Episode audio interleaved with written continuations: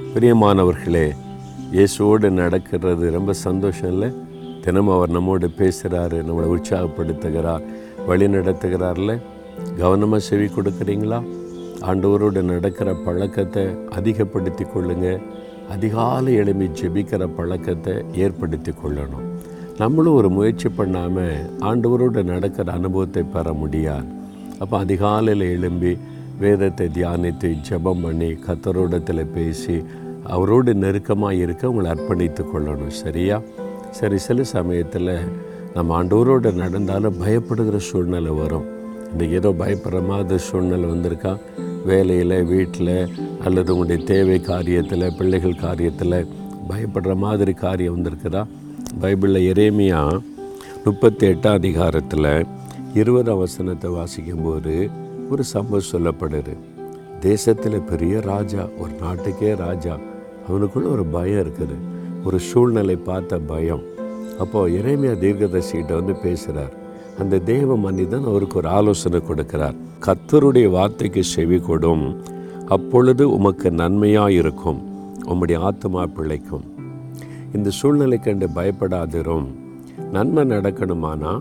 கத்தருடைய வார்த்தைக்கு செவி கொடும் அப்பொழுது உமக்கு நன்மையாக இருக்கும் உங்களை பார்த்த ஆண்டவர் இன்னைக்கு அதான் சொல்றார் என் மகனே என் மகளே பயப்படுறியா?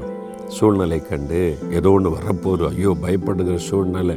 வேலை போயிருமோ பிஸ்னஸ் அப்படி ஆயிருமோ இப்படி ஆயிருமோ சூழ்நிலை. பயப்படுறீங்களா? கத்தருடைய வார்த்தைக்கு செவி கொடுங்க. எல்லாம் நன்மையாக இருக்கும். அப்போது இந்த வசனத்துக்கு நீங்கள் செவி கொடுக்கணும். அதனால தான் பாருங்கள் தினமும் நான் வசனத்தை தான் உனக்கு சொல்லி கொடுக்குறேன். என் தத்துவத்தெல்லாம் நான் பேசினால பிரயோஜனம் கிடையாது. தத்துவங்கள் அந்த காரியங்கள் இந்த காரியம்னு சொல்லி பேசுகிறதுனால பிரயோஜனம் இல்லை. இந்த வசனம் தான் வல்லமை உள்ளது. எப்பவும் இந்த வசனத்துக்கு தான் நீங்கள் செவி கொடுக்கணும். அதனால தான் நான் வசனத்தோடு தான் உங்கள்கிட்ட பேசுகிறேன். எங்கேயாவது நான் வசனம் இல்லாமல் பேசியிருக்கேன்னா பாருங்கள் கத்தருடைய வசனம் தான் உங்களுக்கு ஆசீர்வாதத்தை கொண்டு வரும். வசனத்துக்கு முக்கியத்துவம் கொடுங்க. அதனால தான் சொல்கிறேன் அதிகாலையில் எழும்பி ஜெபிக்கிறதுக்கு முன்னால் முதல்ல வசனத்தை வாசித்து தியானிக்கணும். வேதத்தை தியானித்து ஜெபிக்கணும். இந்த ரெண்டும் இணைந்து இருக்கணும் வெறுமனை ஜெபம் பண்ணால் போதாது. வசனத்தை தியானித்து ஜெபிக்கணும்.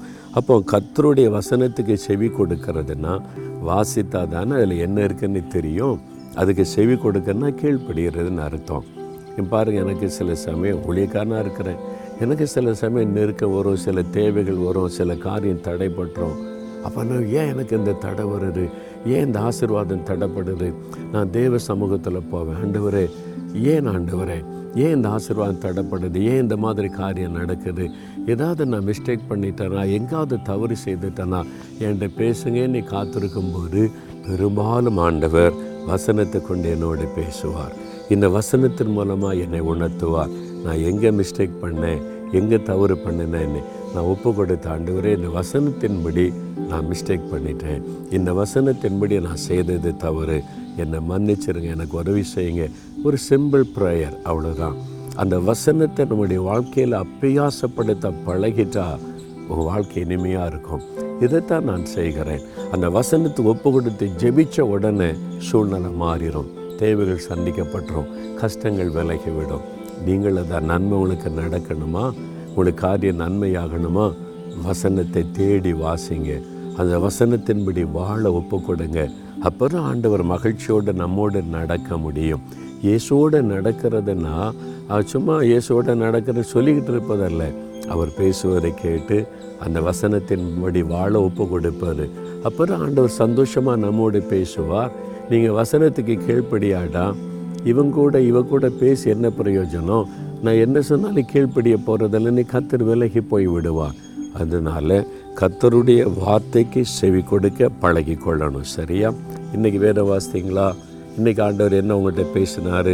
ஒரு கேள்வி கேட்டு பாருங்கள் இன்றைக்கு நான் வேத வாசிக்கும் போது கத்தர் என்னோடு என்ன பேசினார்?